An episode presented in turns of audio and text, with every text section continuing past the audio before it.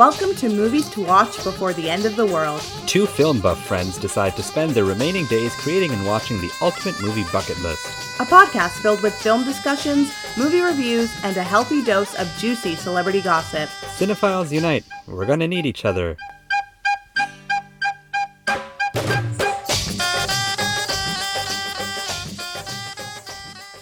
This podcast is neither an accusation or confession, it's most of all an adventure.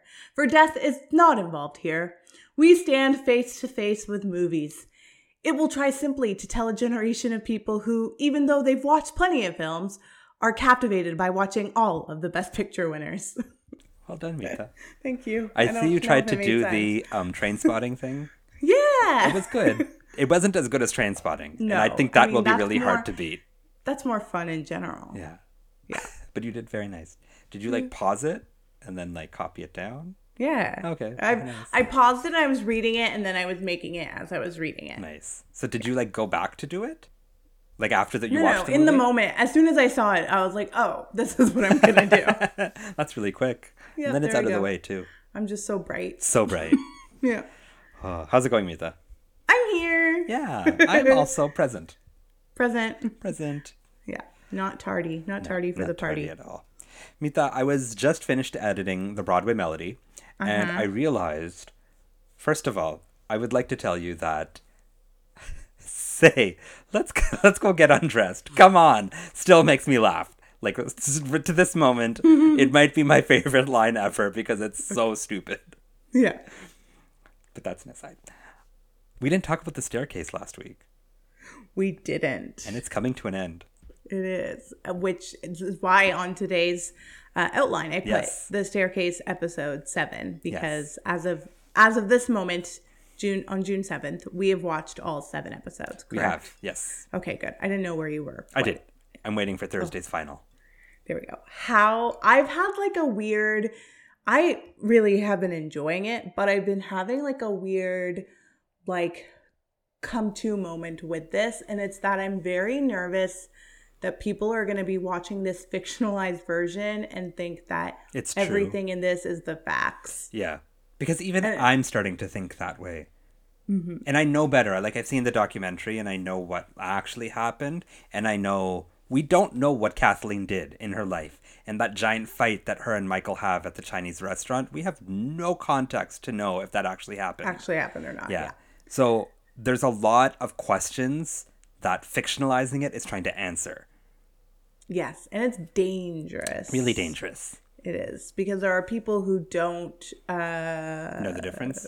think yeah, Yeah. who don't think about what they're consuming and then Yeah. just kind of take it um, as is. And so if you're thinking about watching the staircase, I do urge you to watch the documentary first because even though there is some bias there, Yeah. It is a really telling tale of what happened because it's literally a documentary. It's not um, somebody's version of it. That also- said, yeah, this is less biased than that. I feel like I know where HBO wants to go with it. I think HBO hates Michael Peterson. Yeah. Yeah. I mean, well, who doesn't? The documentary doesn't. No, I think mm, that is, well, I was talking about this with people at work, and like Yeah. one of my managers, she was just like, "Yeah, the documentary clearly thought he was innocent." Mm-hmm. This is very clear that like they're not trying to judge necessarily him, but they do not like him.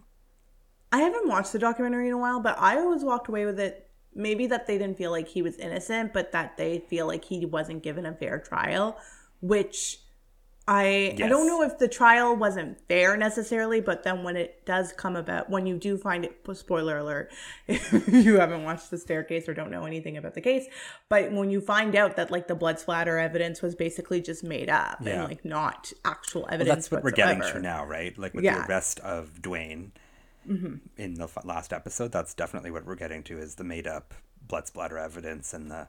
I remember specifically, and they might get to this, is they talked about how when you have the blunt force and the splatter Mm-hmm. of the blood, in order for in order to inflict the skull fra- like the the fractures and the markings, they'd have to like it was really like like A very particular yeah hit. style of Yeah. Mm-hmm. hit to make it work. Not and, and it was not something that someone enraged would do. Yes. But then like it's so interesting to see that The way they in portray it. Germany in Germany, though, she died of like a very similar fracture to her head. Yeah. And in Germany, they don't ever included this in the documentary or on in this, but I do remember reading it somewhere that there was like there was was a woman who said there was so much blood, there was so much blood, but then it was actually shown that there actually wasn't very much. Oh, that's in the documentary. They, they mentioned it in HBO too. It was In the HBO, okay. um, maid. Yeah, but there actually wasn't that much And blood. the and he asks her, he says, You said there's so much blood, but there's not a spot of blood according to the like files. Yeah. Yeah. And she's Um, so he said, What are you remembering? And she says something like, It's the visions I'm having. And he says, Visions or flat? Like there's a whole Oh, yes. Yeah, Okay. it, You it's remember the semantics. I really remember it, yeah. But what I was gonna say is though, I think it's so interesting that they have such similar hits to the to the top of their Yeah. heads, and it reminds. Have you ever watched The Sinner? No. No. Okay. In this, in the TV show The Sinner, spoiler alert, Mm-hmm. Jessica Biel's character like attacks someone, and she attacks them in the same way that she had like attacked the attacked somebody previously or Yeah. something like that. But essentially, like apparently, it can come to people like muscle memory if they have gone through Oh. something traumatic. They just go back to what they're doing, or Yeah. like um, in the thing about Pam.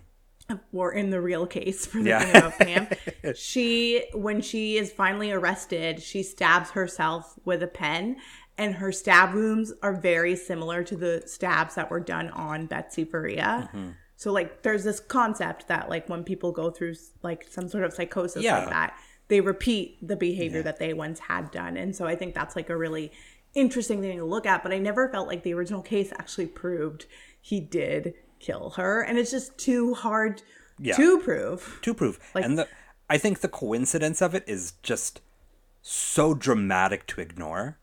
Yeah. Like it's just you can't just be like, "Oh, it just happened." It's Mm-hmm. it's it's just too overwhelming of a piece of information, but like you mentioned, it's just it it wasn't they couldn't prove something.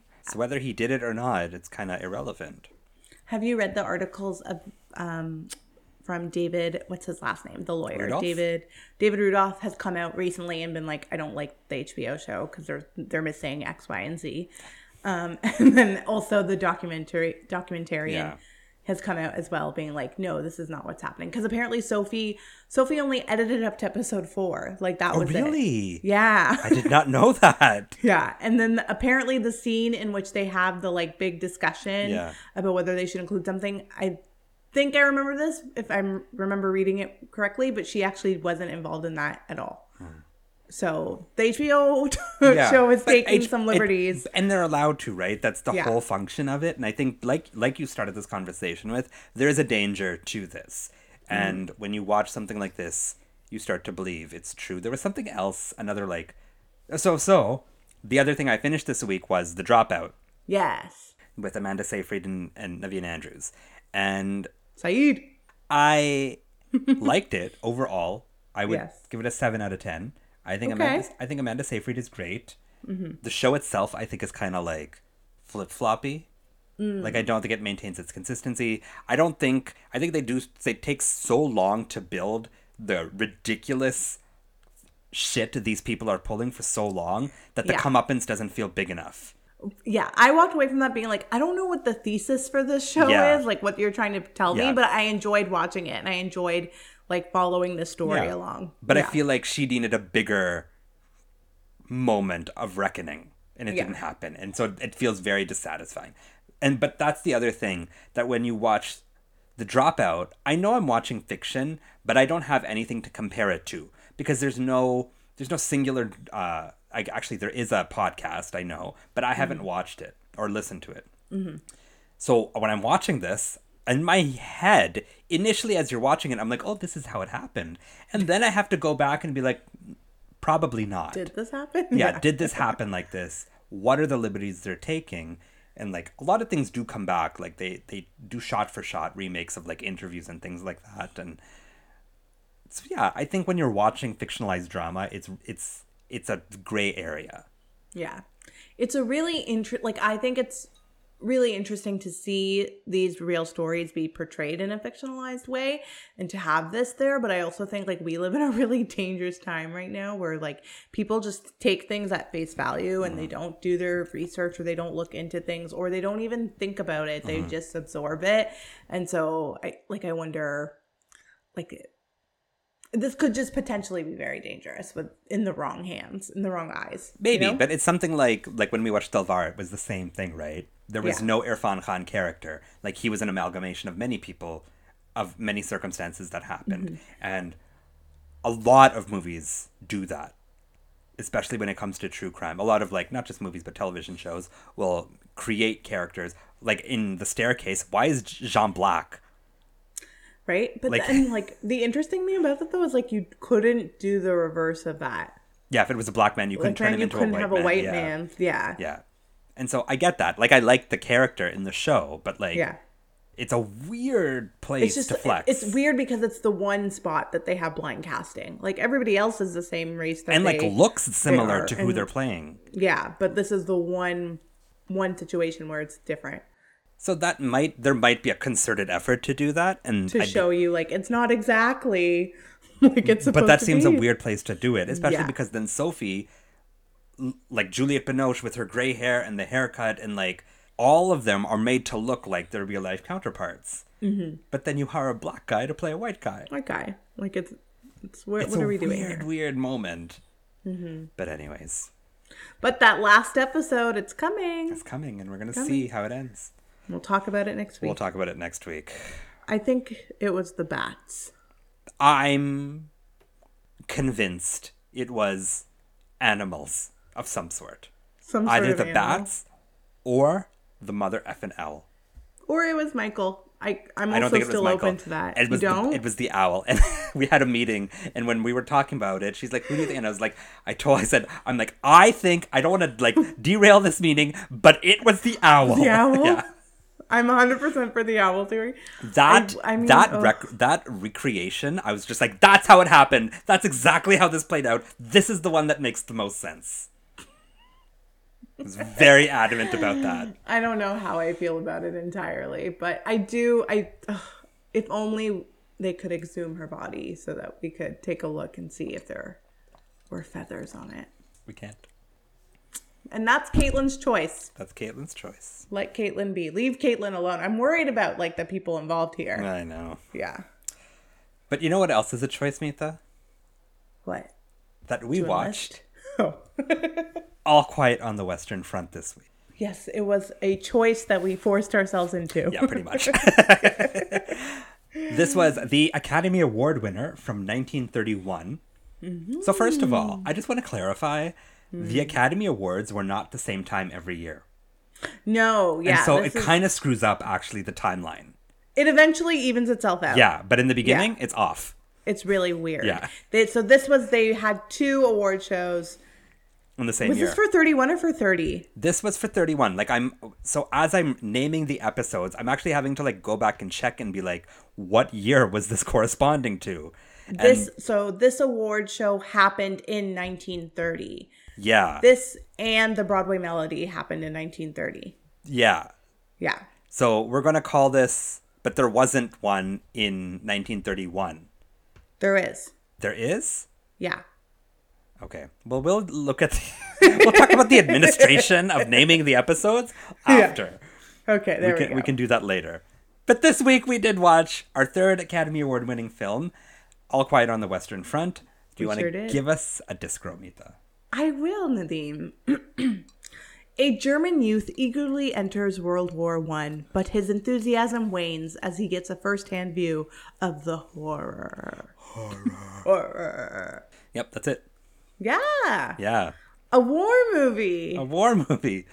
This movie, for let me just let me start off by saying Okay. This movie has everything Mita hates. it has war. It has white men. It has no women. It is over two hours. But there are French women, so There are, there are three like a French, women Yes. who are portrayed to be slutty. And that's it. yep. So I am. uh, The whole time, I was just like, I have my opinion. Mm-hmm. I am so curious to know what you thought of this. It took me like three solid tries to get into this. Yeah. Wow. It took me a while because, as you just mentioned, Yep. it is all things I'm not really into and like don't want to watch. And I, I, but while watching it, I was like, okay, why don't I like war movies? Yeah. Because like I do like history. I find history really fascinating. I like, you know, like the the psychological concepts behind like why a war starts and what happens and then even like exploring what it's like to be a soldier and how when you exit that field like what goes on in your life like that's all things that are interesting to me but actual war itself bores me a lot Yeah. to the point like I can't watch like I didn't like 1917. Yeah. I didn't like Saving Private Ryan. Um there was one like Thanksgiving, one of my cousins brought over Band of Brothers, and everybody was so excited to watch Band of Brothers, and I was like, "Okay, bye." Like, I can't. like, I'm not watching this with you all.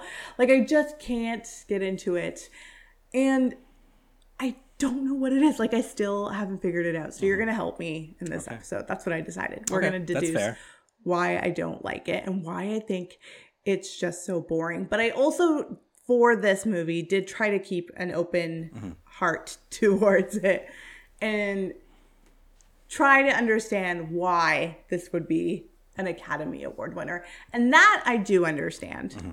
Because thinking of the time in 1930 when this was released, Okay. Yeah. Whatever. Let's just say that. whatever sure. it was. Um, we're not factual on this No. podcast. We're like HBO's The Staircase, Based on fact. based on fact. Inspired by a true story.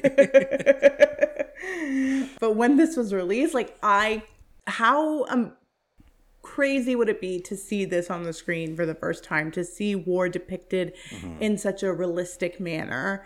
And I think it's probably the first time that it's ever kind of been shown that way because all you would ever hear are people's stories. And mm-hmm. sure, they're telling you what the battlefield is like and what they had to go through and how they were stuck in the trenches. And and hearing it is one thing and reading it too because this is based off of a book. Mm-hmm. But then to actually have the visual medium of mm-hmm. like oh this is what it's like to be on the front lines and to be fighting with other soldiers. Like that to me was pretty spectacular to see for that for like what it was for the first time essentially for people. And so i can appreciate that part of it.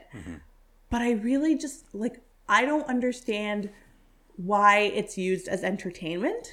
Like why Yeah.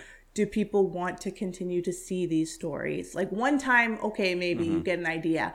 But uh, the Mm-hmm. other over thing i find about war movies is that it is just so redundant and repetitive. Like a lot of them have the same idea behind them. Mm-hmm. And i can't get behind it yeah. I get that. cancel war movies All of them. are there any coming out like Probably meet that. There's always more movies coming out. that's the other thing like america has been in war for like I like know. But they like it. 200 years like They like it. yeah The they love like it. They like well i don't want to say that but like Well, hmm. I don't know. Not all of them, but some of most of Yeah. them like war, and I don't get it. the pursuit of freedom, whatever that means. How do you feel? I loved this. Really? Yeah, I really, really Okay. like this. I was mm-hmm. really, I have very strong opinions. I love this. I instantly was kind of like, okay, this is what a Best Picture winner should look like. I completely understand why it won. I completely think it's justified. I, it's, it's not perfect. I do completely get why this won. Mm-hmm. So much so that I'm actually going to revise my rating for Broadway Melody Whoa. because Let I me get out the yeah chart. get out the chart because while I was watching this, I was like I was trying to give. I didn't do it with Wings. I think I gave Wings a little bit of leeway, but with Broadway Melody, I was really like maybe at the time things weren't sophisticated, filmmaking or story writing, acting. Maybe they weren't like they were and i mentioned it i just finished editing the episode i mentioned it at one point maybe they were trying to figure it out. Mm-hmm. a year later they figured it out. And that just goes to show that the broadway melody just didn't do it. And i think i get why it won was still the fact that it was this like the first musical and i think the seeing the production on on screen was probably amazing at the time, but as a film, it is quite poor. And so I gave it two and a half stars. I actually want to drop it to one and a half stars. Whoa. Yeah, I, I felt very strongly. I felt very strongly about that, especially after watching this, because this is really good. Yeah. I actually think it's very well made.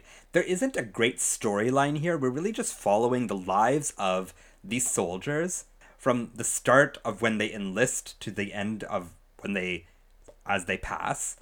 And there's so much to be gained from that insight that this provides. And everything you're saying I totally agree with that like imagine seeing this for the first time and finally understanding what war is, but mm-hmm. also to understand why people went to war and what they thought of it and the like romanticism associated with it that I think people nowadays take for granted like we know what war is and it's not pretty.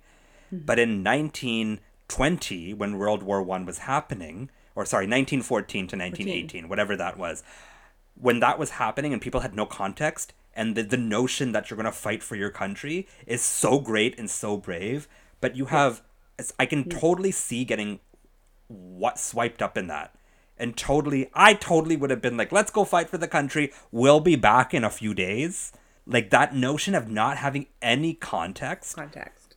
this is a movie in 1930 that sells its point so well. I think I think this is still relevant. It's still interesting. It's incredibly well made.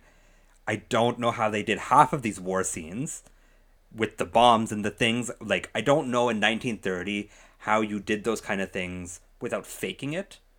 Like they probably didn't have the same ability to fake things, and there was obviously no like computer generated anything. It's all practical effects. But like, how do you mm-hmm. blow up bombs or how do you landmine mm-hmm. things without killing someone? In like inevitably, that's amazing.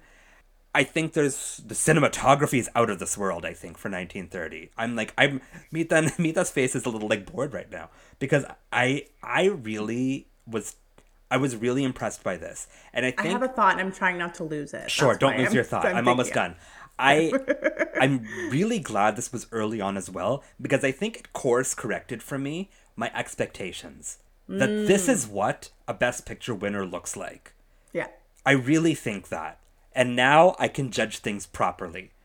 I think Broadway Melody was kind of like this maybe this is just what it is. And this is what it's going to be like until we start to, you know, refine and become more sophisticated in our filmmaking style. No, man, and the year later they figured it out. So clearly it's there. And now this is going to decide how I feel about this. And I think I finally feel like I can approach the next like 95 movies appropriately. Those are my thoughts. Okay. Initially, yeah. I I totally agree with you in that like this compared to the Broadway melody, this is uh, insane insanely different. It's not even a year, I think, though. Like this came out Yes. in 1930 as well. Like Yeah. it's not even. It's in the same year. Mm-hmm. So like, why did something that's so like lackluster and just Yeah. it's Broadway melody is literally like just there. This is ten times Yeah. what that movie is. So it's it's exciting to see the Academy like kind of get to the this point of like okay this is what we Yeah. what this is what we're gonna hold movies up to Yeah. like this is the standard now which is exciting but my what popped into my mind as you were speaking about this you talked about how it's this anti-war movie and it's showing you what war is really like and how it's demystifying sort of the romanticism that comes with wanting to enlist and wanting to serve your country Mm-hmm. Yeah. and protect your country do you feel and i feel like film and other mediums have the power to make change and to affect things but then you look so many not too many years later and there, another war happens and you have more men enlisting and you have this continued history for years to come why isn't a movie like this saying to men of this country like no like let's not do this But isn't it? That's what this is saying, right? The whole idea that it's essentially saying that war is so futile and is it worth what we lose when we lose the youth of our our country? What is the point of this? But we well not you and me obviously and um, canada have Yeah. like a different stance on it but the us is still going to war it's still I mean, doesn't that come not in the same realm Yeah. but I, I think I mean, we're very close to it. Yeah, I do think that I, I think what you say about World War II is really interesting because we're going to see the movies that we're releasing as a world war was happening. Yeah, That's going to be insane. yeah, it's wild. It's really fascinating actually. Yeah. And it I mean it takes a few years. Like we're gonna see we're experiencing history. Like we're Mm-hmm. gonna see what released the year India became independent.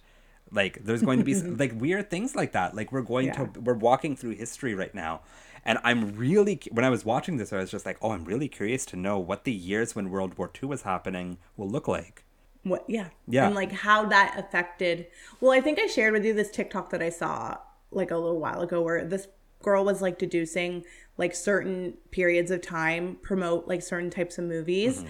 and so like right now we're in this whole um, multiverse Yeah. universe but then like in the previous decade it was all about like zombies and stuff and the decade before was i can't remember what her examples were but like throughout time you can kind Yeah. of tell what what was the culture thinking in the moment like Mm-hmm. what was what were people kind of going through and so this is really interesting to me to start like with something like wings which also is about war Yeah. but it's, the is About the same war. different the same war Yeah.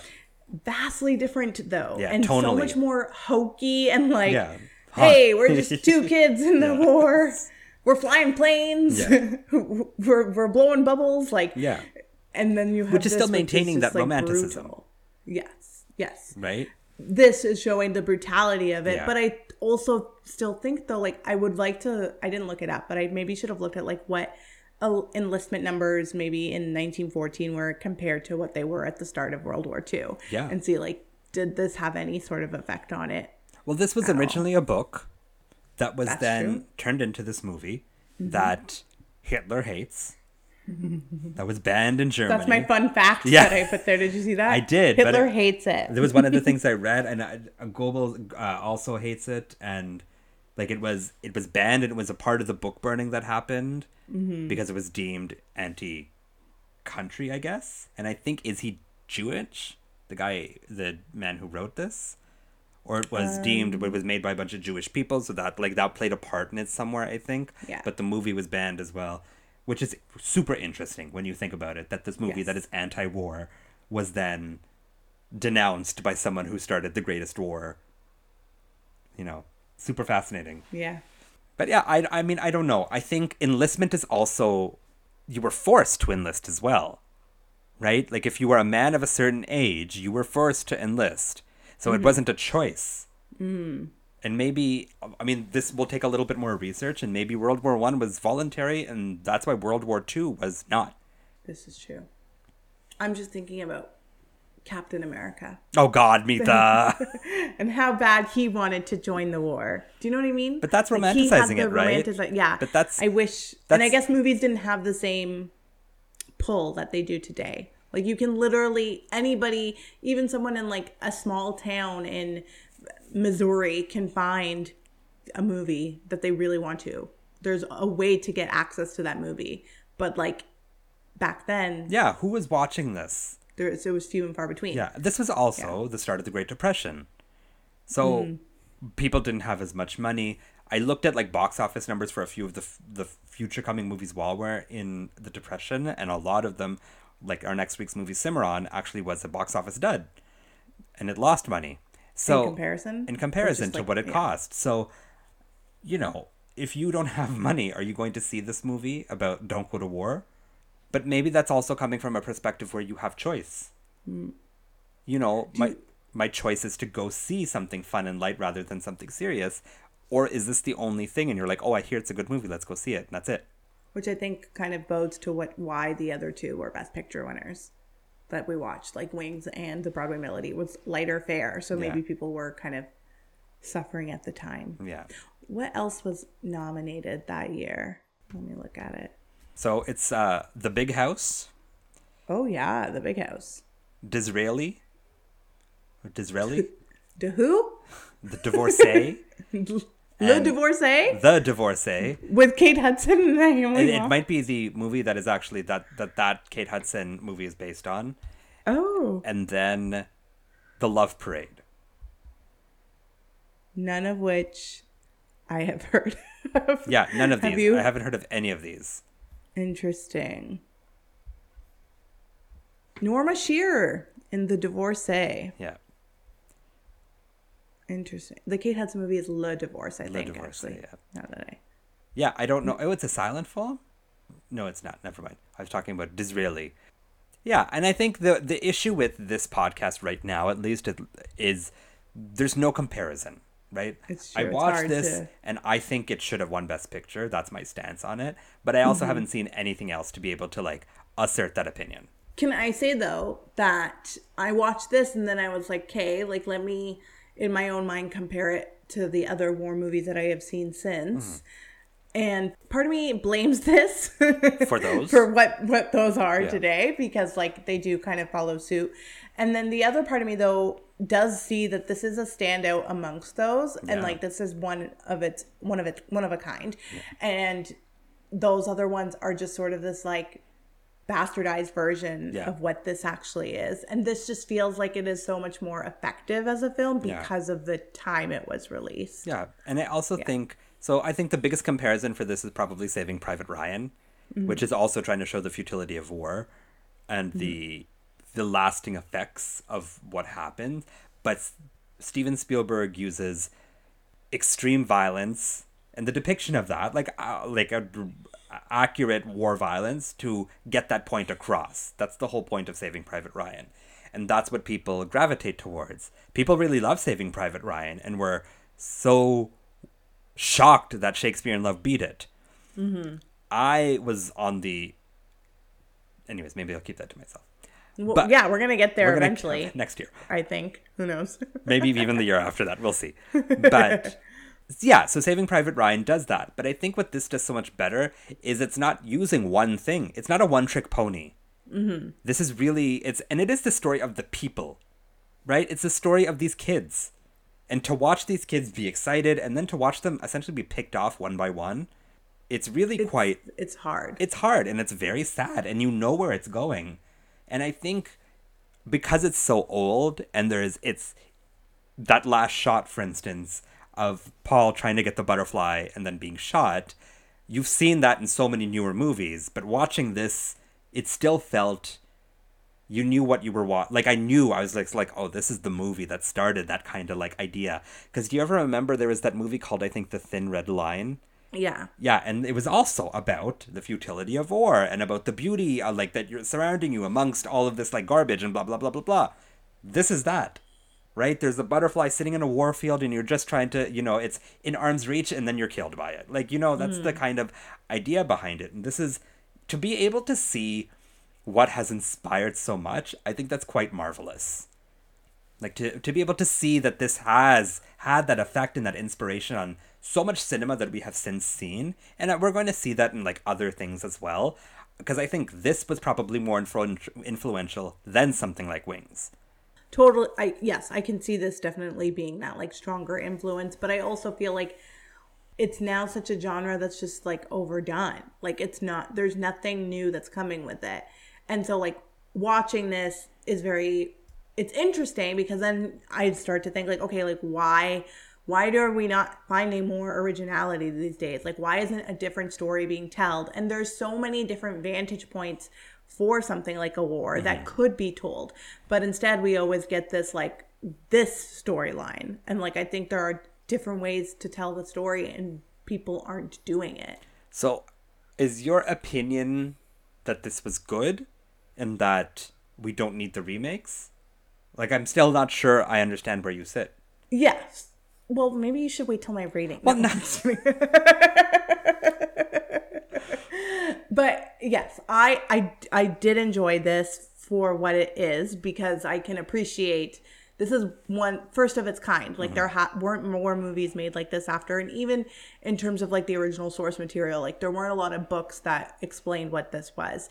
And for something in 1930 to depict war so vividly and to be able to like achieve the shots that they did but mm-hmm. then also still like it it it doesn't have like a a strong storyline or a strong No. plot it's sort of like you're moving along with it but that's also what i imagine being in a war is like like you're not yeah you know you're not driven by Yeah. any story you kind of just have to go day by day and like s- suck it suck it up suck it up. essentially Yeah. and go through it and i i do admire that and i do appreciate that but as a genre i personally ha- have never liked it and i'm only used to like what i have seen in the last Mm-hmm. 30 years essentially or like i've seen older films but i've only been on the planet for 30 years. That's how young i am guys. Yeah. um but like i only know what i know and what i know is that i don't like it. And so i'm kind of like in the standstill of like oh like this is this is good and i i mean should i just go into my rating? No, it's too early. okay.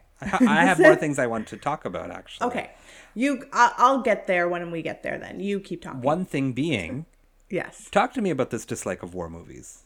It is and this is what i've been trying to deduce. Like what is it about it that bores me? I don't like Is it the lack of women? that could potentially be it because if there's nothing there that's really compelling to me Mm-hmm. and like typically like there aren't very compelling men. Like there aren't telling me like i'm never like oh i want to know more about this character. Do you know what i mean? Can you Like, give me an want- example of a war movie or a movies set in war that you like? And like, let's define what war movie is.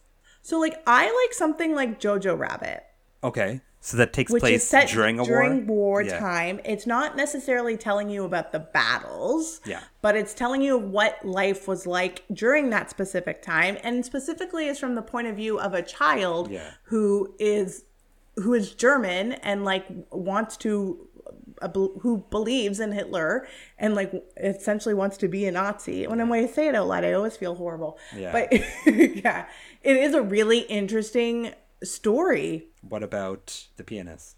I don't remember. I know I've seen the pianist, but I don't remember it. That's the other thing, though. It's like didn't leave like a memorable stance to me, but I do remember being moved by it, and I remember crying. It's incredible. The Pianist is a beautiful Yes. movie, which is complex because it's Roman Polanski, but it is marvelous as a film. I was just really young when I watched it, Yeah. and and like it's also not the kind of thing that I'm like I want to watch again. Well, maybe we'll watch it whenever, because it was nominated for Best Picture that year. But I also I like Inglourious Basterds, which isn't necessarily about the battle. But that's also like that is fiction. Yeah, like that is that is storytelling. That is yes. I so I think that's Yeah. kind of what we're getting at Yeah. here is I like a story. I want Yeah. someone I and I also I think like I understand the detriment of war and I understand like the horror and I understand that people are sacrificing their lives for us every single day. I as a person can't absorb that cuz it's really difficult to and like it gets me to an emotional place that I don't want to be in. Mm-hmm. Whereas like I when I watch films and when I watch entertainment, I mm-hmm. mainly want to be entertained. Yeah. And I think you can still have storytelling that tells the same idea of like war is bad and war is hard and these people are doing something that I would never want to do and mm-hmm. and I commend them for that. Mm-hmm. But I also think like you can still entertain me at the same time. You can still give me like a little something something, you know? Interesting. There's also like very little war films that give you I can't think of any at the top of my head that do give you the perspective of a woman. Yes, I can think of Atonement. That's one of them. Okay. But what about Dunkirk? I haven't seen Dunkirk. What? Mm-hmm. You love Christopher Nolan. I know, and I still have. Are you I- I- serious? my dad and my sister went without me, and I'm still mad about it. And so I think I still haven't seen it. You haven't seen Dunkirk, and we just did an entire season. love Harry Styles. Are you I serious? I Yeah. I cannot believe you haven't seen. You love Christopher That's the one Nolan. Styles is in, right? Yes, Yeah. Okay. you love Christopher Nolan. I know, and I still haven't seen but it. But why? What has prevented you? I don't know. I never. I didn't get the I opportunity am. to I am it. blown away because you. I Is it on any streamers? It must be. If not, I own it. I'm yelling. I know. I'm just so surprised. Let me just see where I can find it. Hold on. And it's short. It's like this an hour and a half. homework? Is this my homework? Other Oh my god! Absolutely, it's homework. Let Okay, first of all, it's an hour and forty six minutes. Oh wow! It's, It's, from like twenty it seven. me. Yeah, it's in tw- from twenty seventeen. There is. I'm sorry. You have no reason not to have watched this. It was 2017. Yes. I was poor in 2017. That's totally why I didn't go see it. I was like, I had moved to Toronto. I was poor. Like, I said Toronto. What's wrong You with me? Toronto, it's not. yeah. it's Toronto. No, it's not on any streamers too. But in 2017, I was I was poor and I wasn't going to see Okay, movies. you can come watch it at my house. I am just. I don't know what to say. Will I like it? it's a also Nadim. It's a war movie, so I probably was just like, eh, I'll let that one be. But it's Christopher Nolan, and I feel like for you that would have trumped.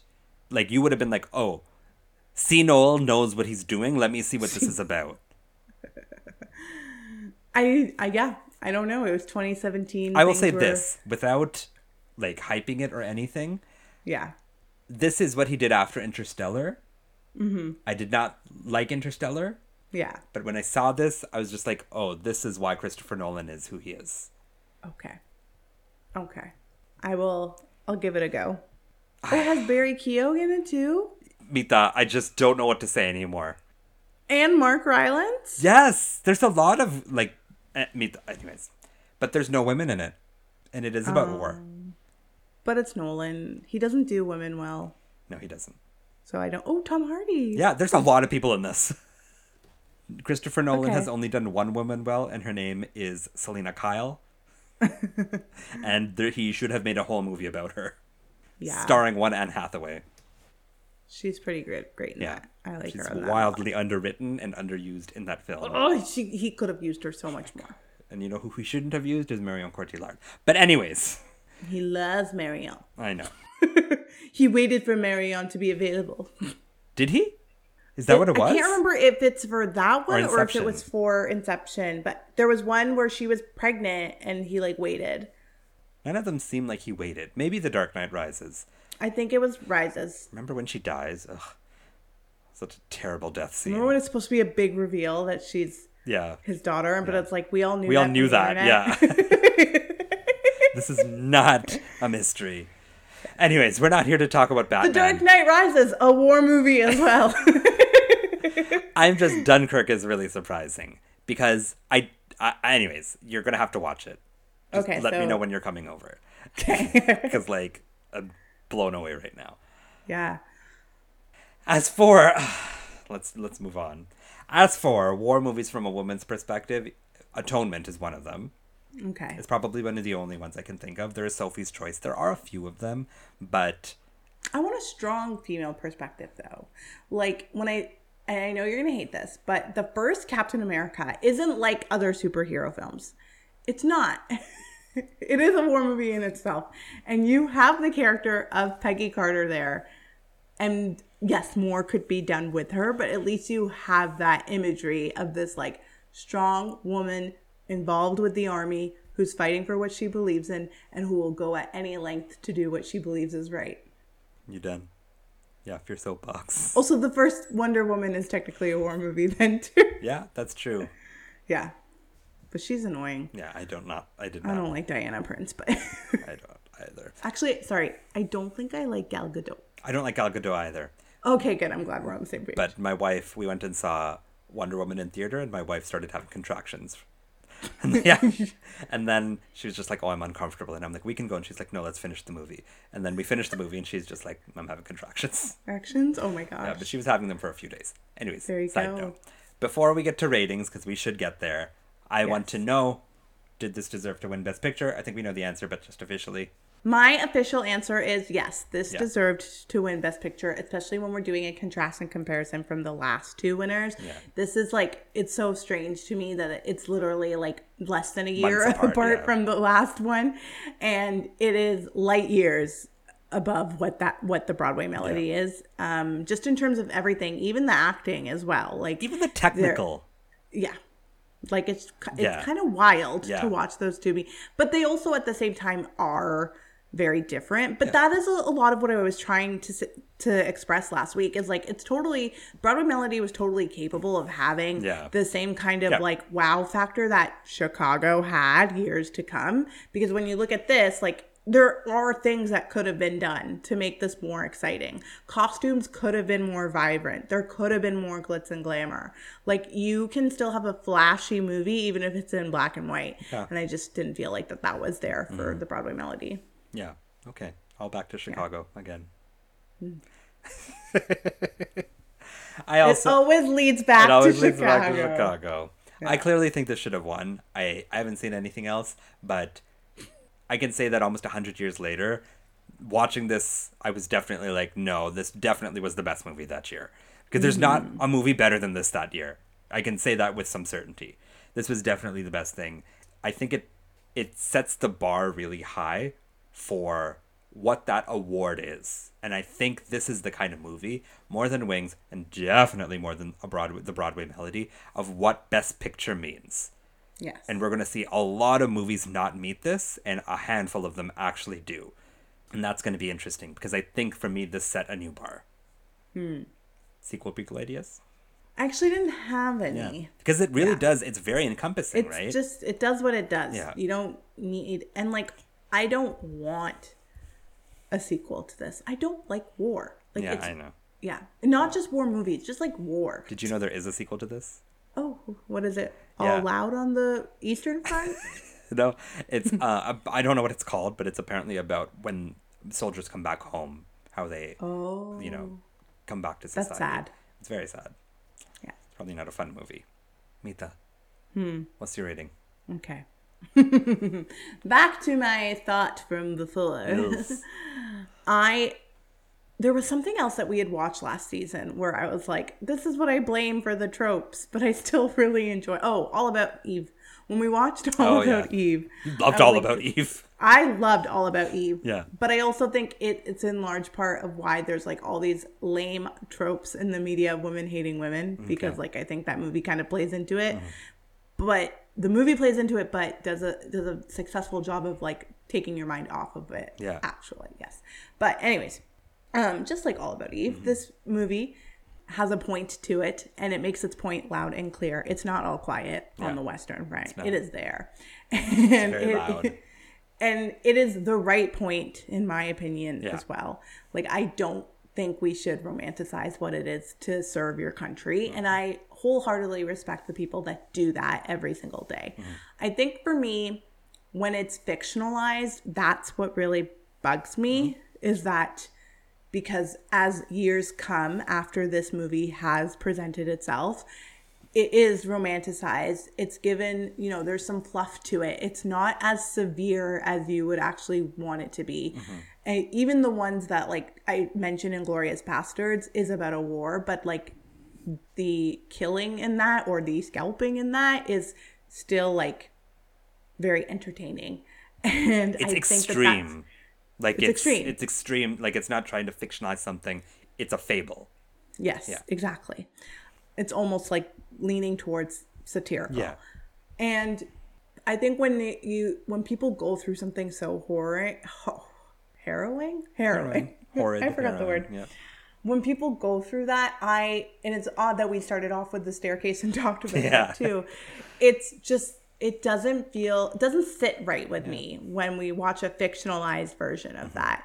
Like I would actually much rather watch a documentary speaking with veterans mm-hmm. and what their experiences were like then, what their lives were like afterwards, mm-hmm. how they were treated. Like I think there's so much more that we could be doing in the real world when it comes to this specific genre that isn't being done. And I also just find that it is very redundant and repetitive. And as the years come, I'm sure we're going to have more Best Picture winners that also are representing war times. And I'll probably be making the same spiel. So just like get used to it now. I mean, we'll be watching The Hurt Locker, Schindler's List. There's a lot. There's a lot.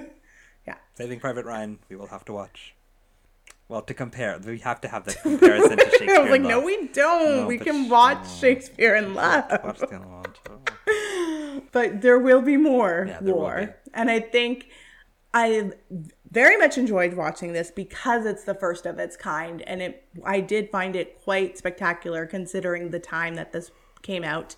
Um, what it was saying as well, because I also have always kind of felt like war, um, World War One at least, was a little bit more accepted, um, and like you don't hear as many Yeah. horror stories about World War One than you do as World War Two. Granted, like there are worse things to come, Yeah. um, but you don't. You know, I think people kind of forget about World War One sometimes, yeah. and like w- what those It's overshadowed by World War Two. exactly.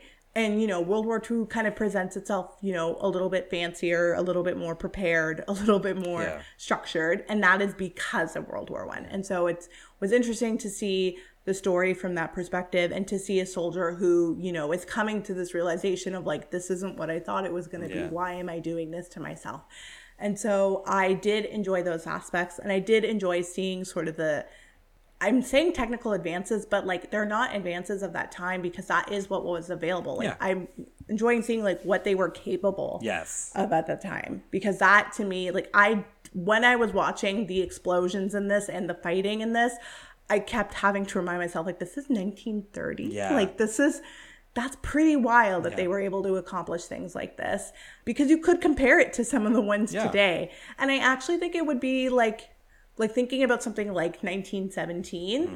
like I, I mean obviously there there are mass differences in terms of sound and visuals but like essentially it's the same There's like very it's similar. not Those fight Yeah. sequences feel very similar. yes and so like that's pretty amazing. I don't know what that says about sam mendes but like it's pretty pretty amazing to see that. And so i did appreciate those aspects of it. I think like i'm kind of in this like hard place because i really do appreciate this for what it is and i do think it's a really great film and totally deserves this win. But it also has now fed into this genre that i've just grown to dislike and mm-hmm. really just don't love at all. So i'm standing at a three. Okay. I think that that's where I am. Okay. Three out of five. Yeah, that's fair. But I also think uh, everybody should watch this. Yeah, that's fair. Everyone, all all of you. Yeah, all of the Not a single listening. one of you shouldn't. Yeah, and I, I agree with what you're saying that I think this movie, the purpose of it was noble to make it. Mm-hmm. Like the thesis of this movie is very sincere, very genuine, and all of that. But the bastardization of what it, what like became of it, mm-hmm. I think that's, I completely understand that that's kind of hard to watch. And I think we're going to experience that with a lot of genres. I think when we watch it happen one night, we're going to see what happened to the romantic comedy, and that's going to be painful because I like when you see the devolution of a genre that at one point was great and served a purpose, like the war movie, like this. And I think that's what makes this so great is that it walks in with a singular purpose and it exits having achieved that purpose. It's not complex. It's just an extremely and I said this last week. Filmmaking could be complicated and it can be intricate plotting or it could be simple storytelling done very well and that's exactly what this is mm-hmm. this is not a complex screenplay. You understand characters and their motives, and while you're watching this, you know it's a movie, but you're like, this is, I can see this is how they lived.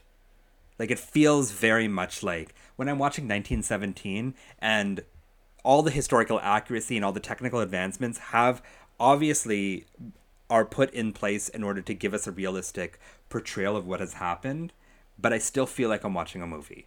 Mm-hmm. Whereas this might not even be as accurate, or maybe it's and is obviously not as technically advanced. But when they're in a bunker and the shelling and the bomb dropping is driving these people fi- literally insane, I'm trying to sit there and be like, wow, what would it be like if you couldn't sleep because you were being bombed and you were just forced to make do? yeah. where you couldn't just eat, you couldn't treat, drink, you couldn't shit, you couldn't shower, you couldn't do like you're sitting there waiting for death, and that's what this May movie really truly encapsulates. There's also other things. The cinematography I cannot express for like a, a filmmaking geek. It is really quite something to watch. The cinematography is amazing. It is beautiful. It is technically marvelous. There are shots that could be framed. It's so nicely done which is again when you look at the broadway melody you're like what was this what really what was this movie then and why did it win i, I cannot I, it must be the fact that it was a musical i cannot attribute anything else to it i can see why this is so important as a film. I, I can see why people still regard it so importantly. I would absolutely urge everyone to watch this. It's an example of a black and white film that will hold your attention. And yeah it is a black and white movie about war and it could be a little shorter. I will give it that. But I think it is worthy and deserves all the praise put on it. And that I think is going to be a rare thing to hear this season. I don't think many of the Best Picture winners are going to be movies that are going to be as memorable as this. And so for those reasons, I am giving this four stars. Four stars. Yeah. Okay. I also was just looking up the release dates for the Broadway Melody, which the Broadway Melody was released on February 1st, 1929. All Quiet on the Western Front was April 21st, 1930. So a year later, in one year, But their One Academy Awards were like Yeah. within the same year. within the It same was year. weird. Yeah. Yeah. Yeah. The third Academy Awards was hosted on November 5th, 1930. And then the second was April 3rd, 1930. Okay, so All Quiet on the Western Front hadn't even come out when the second Yeah. one had. Okay. They need they were just getting their shit together. Yeah. They were trying to figure things out. One thing I'm going to try to do, and I tried to do that with this movie, is I really want to look at what happened that year in the world. Oh, yeah. Yeah. Like to see That's like interesting. what was happening, especially like Mm-hmm. when you look up the great the crash for the Great Depression actually happened the year the Broadway Melody came out, Oh, interesting. which is interesting, right? And maybe like I think that evolution of what was happening in the world and how it affected these movies and the perception of this growing 200 body of people, I think that's going to be really interesting. Especially because next week Mm-hmm. yeah. in 1931, 32, whatever year it is, we'll figure it out. We are watching Cimarron. Cimarron, a movie I did not know existed until Terrific as all creation. Yeah. Cimarron. That's the tagline for Cimarron. Let's, uh, yeah, know? I have no idea what this is about or who's in it. I've never heard of it before. I think it's an RKO picture, which like is just very exciting to me. We're gonna find out. yep. It's gonna be an interesting. It is an RKO radio Oh, movie. so exciting. Yep. But we are watching Cimarron. Oh, and I just read a quick thing. Well, I'll, maybe I'll save it for Save it for next then. week. Yeah. Because right now, Mita, it's time for our little game. It is. Do we don't have a name for this one, eh? No. And we don't have a theme okay. song for it. But it's time for the game. Yes. In which I'll explain to our listeners again so they don't get confused. So, our plan for this season is to introduce the next movie by connecting one Best Picture winner to the other. So, for an example, once we get to the end of the season and we're going to watch Coda, we will spend the episode in which we watch Nomadland, spending the time connecting Nomadland to Coda, figuring out a way that those two movies connect to one another. However, we felt for the first 10 episodes, it, it'll be really difficult for Nadim and I to be able to connect these movies to one another because, like, we just don't know old Hollywood and it would involve us doing like research beforehand, and that's just like disingenuous. And Yeah. we want to be as genuine and natural with you as we can be. So we are challenging each other with different movies each week to chat to connect to one another. So last week, Nadim had, um, or no, what did we do last week? We connected. I had you connect Iron Man 3 Yes. to Jurassic Yes. Park. to Jurassic Park, which I did. Mm-hmm. And now I, Nadim, Mm-hmm. challenge you to connect Jurassic Park to A Time to Kill. Oh, fascinating. Yes. There is a easy way of doing this, but I wanted to test your film knowledge and Hmm. See if not, you can but do okay. the easy way. Probably so, not. All right. So your timer starts now. Oh, Samuel L. Jackson. Oh my gosh, you got it! You figured it out. I'm so Yeah. proud. I'm I, so proud of you. I was of you. trying to think of was like Sandra Bullock, Matthew McConaughey, Tommy Lee Jones, and then it was like someone because else is in this too. Everyone forgets Samuel L. Jackson's in Jurassic yeah, Park. absolutely. Yeah. Yeah. Okay. There you go. You did it. Thank you. Very good. Very proud of myself. so proud. Yeah. Yeah. There you go. So next next week you will have to find a movie for me to connect to A Time to Kill. Time to kill. So why a time to kill? I when I was looking at Jurassic Park, I had come up with another one and it was like very convoluted and I was like, okay. But then I saw Samuel L. Jackson, I'm like, everyone forgets that he's in it. So why don't I try like just doing a really easy connection? And then A Time to Kill was there because everyone forgets he's in A Time Yeah. to Kill too. You, you forget he's in a time to kill as well. He's so young in that one. He's young in both of them. Baby. Yeah. Yeah. But yes, I'm very proud of myself. I'm going to go pat Good myself job. on the back. But You uh, should.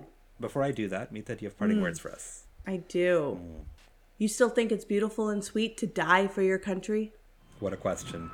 I don't think so. I don't think so either. yeah. Thank you very much for listening, friends. Please like, subscribe, share, and Rate and review. and we will see you next week for Cimarron. yeah. I don't know why we're so excited for Cimarron of all the movies. I don't know. It's a fun word to say. Maybe. Cimarron. Bye bye. Bye. Thanks for listening to Movies to Watch Before the End of the World, sponsored by no one. You can follow us on Instagram at Movies to Watch Pod, on Twitter at Movies the number two Watch Pod, on the TikTok at Movies to Watch Pod, or send us an email at movies to watch pod at gmail.com. As always, keep your pants on and don't forget to smell the Kevin Bacon.